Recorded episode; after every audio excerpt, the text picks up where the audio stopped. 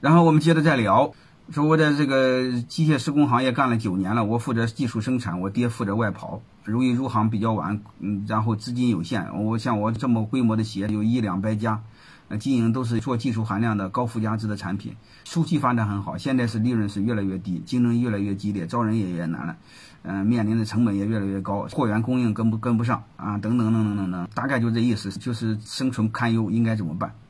其实我想谈一个问题，我们多数企业就是做做了同质化，同质化的话就是价格战，最终的结果自杀都是，这个是不可以的。所以我建议各位，我如果你们就越来越陷入同质化的话，就我们要分析分析。第一个在哪呢？呃，我们整个把链条做分析。第一个呢，就是我们尽可能的做技术上有一定的差异化，就是你要技术要和别人不一样，你要么往高端走，要么错开走。如果是大行业的话，你分小行业，好吧，这样的就不累。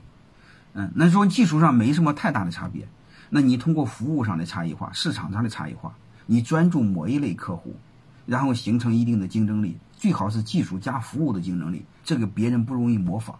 因为技术容易标准化，很容易模仿；技术加服务加标准化加服务，这个很难模仿。大家知道那个铁轨上那个螺丝，它是防震动、防松的，那个我们就做不了，日本人能做得了。嗯。跟你学你也做不了，好吧？就类似这个，所以我们就以做一定的程度，就是尽可能通过技术建立护城河是对的啊。如果技术实在是做不到，你技术加服务，你比如很多企业是安装，嗯，售后啊，类似做服务。如果这方面实在是做不动的话，你就客户，客户再筛，客户再筛，啊，所以我们一定要在这方面做舍取，啊，呃，筛到一定程度，它会有协同效应。你比如上次我给你讲那个双通吸管。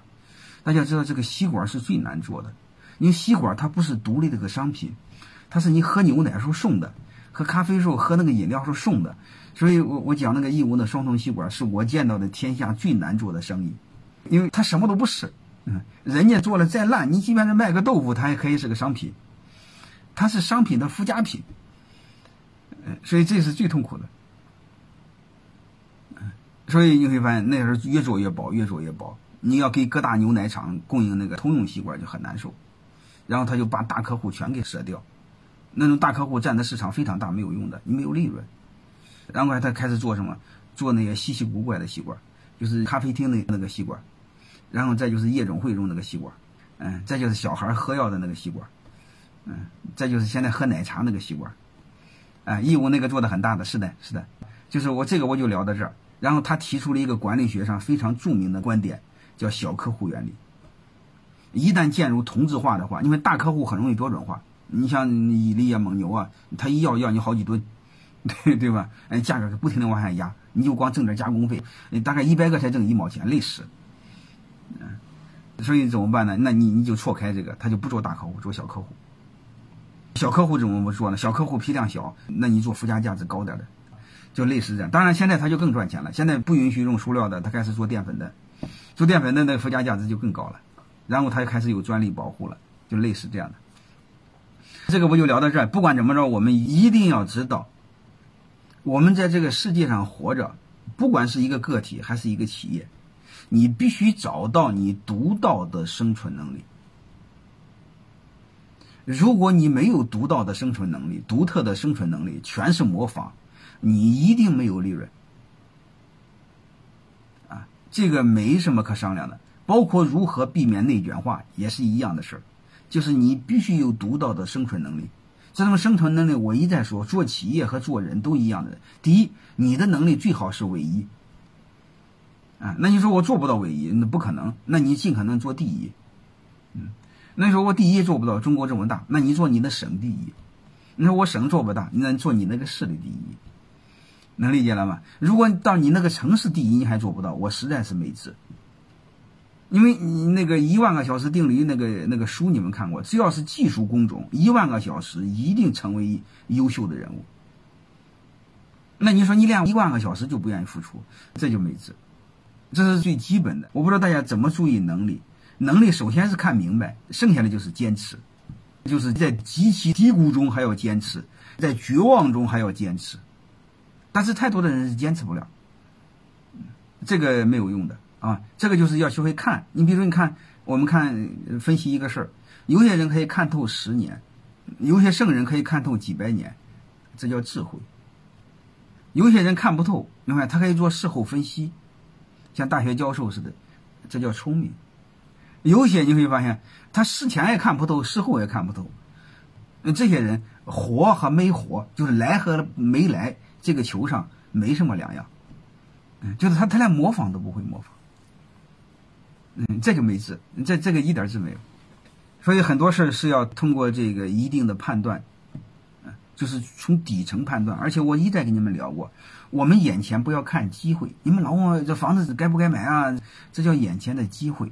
我建议少看机会，多看周期。周期是恒定的。你比如周期是春夏秋冬，它一定是周期，是非常恒定。然后你非要闲的蛋疼，你问我院长明天会不会下雨？我该不该穿雨衣？这事你问我，问气象局局长也不知道，他也算不准。所以你们就明白什么意思了。所以我们判断周期，啊，你比如再过个一两个月，可能就是春天了。你这个事儿你会发现谁都会判断。嗯，然后你非要问我明天会不会下雨，你打死我我也不知道。所以我就想跟你们聊，我们尽可能的，第一，我们高度呢站在月亮上看地球。第二个呢，我们前后拉大几千年，然后你把周期看透，把社会的周期看透，朝代更迭的周期看透，企业发展的周期看透，人生发展的周期看透，然后你就很坦然，啊，然后你就不着急，一点一点的做。所以这些事你把它看透，你只要看透周期，你就可以做长期的准备，你就可以很坦然。嗯，你比如就举例吧，我儿子我给他教育肯定是名校啊，肯定是那个国的名校啊，没什么可商量的。但是我知道啊，你这玩意儿你不能傻学呀，因为他那个对教育的逻辑和我们的教育逻辑不一样啊。那我就给他谈了，我说初中小学光玩，初中时候选个体育跑第一，然后初中时候再写一本书，然后高中时候好好学，加油。你会发现这个事儿定下来，我从小学就开始准备。他是长跑啊，你把人生当长跑，你就很坦然。你想想，他要申请的话，呃，体育长跑得过奖，然后还写过一本书，其他社会活动都不用说了。我在忽悠他再写第二本书，当然还没写呢，提前先吹牛了。然后你会发现，申请名校的概率是不是比他同龄人大多了？所以这叫叫长跑，还有一个你把这个事儿看明白，因为人家的游戏规则和我们游戏规则不一样，所以我们就按人家的游戏规则提前做规划，所以就就相对坦然嘛，就不着急嘛。就结论其实就一个，我我想跟大家聊的就是，我们尽可能把一个事儿看透，然后如果你真想赌的话，就是赌青春、赌明天、赌周期。你不要赌运气，你也不要赌机会，你更不要赌干爹。你这个赌错了，这个不行，受不了的。青春这么短暂，你不能赌。嗯，你比如女人来说，你不能赌男人。嗯，你要真嫁出个男人，再生个孩子，再离婚，这个代价大了。这赌错了，这些东西我们都要把它给看透，好吧？我只是举这个案例啊，你不能说你们在外边上学，我们没法上，这个不具备可比性。不是这个意思，我是让你看透这个背后的规律，用周期去做安排。那也没说非要让你的孩子去外边上学。你们把这个逻辑看明白，怎么站在月亮上看地球啊？就是你把你的尺度拉高。比如我们太多的经营企业，你做那个做你企业的环境判断、竞争分析。你比如我在济南的时候，我经常批评济南那些老板，我说你你们别站在济南看济南，你你怎么着也得站在山东看山东。但是你最好呢。你站在中国看你的企业，看济南，在这方面呢，那个一线城市的企业很好。我不知道你们有多少在一线城市。这个一线城市不管做任何企业，他满脑子首先看的是全国市场，这就是地域受到了影响哈。这个是你没治的。我不知道你们接触过小国家的人没有？小国家的人他有一个逻辑叫小国寡民，他还真是这回事儿。因为他国家那个小，他就受限制，他他的思维受限制。但是我们这么大，你会发现，有时候我们的思维老是局限于那个省级、你那个市，这就不好。所以，我们经营企业，你首先要向那个一线城市经营企业，首先是站在中国看你的企业，没问题吧？然后呢，你站在全球看你企业，这是最最基本的。啊一个是从面积上尽可能放大，还有一个纵向的从时间轴上尽可能放大，好吧？就是分析，我们要有多个维度是分析，这是静态的分析。你看动态的，你再分析，从政治、从经济、从文化、从社会、从法律、从环境，然后再全分析。啊，你比如社会最简单的，人口加速老龄化。啊，这给我们带来的未来的威胁有哪些？机会有哪些？我们都要做分析。所以这些东西就是基本的，我们都要知道啊。这些你要不知道就没治啊。呃，慢慢来吧，好吧。嗯。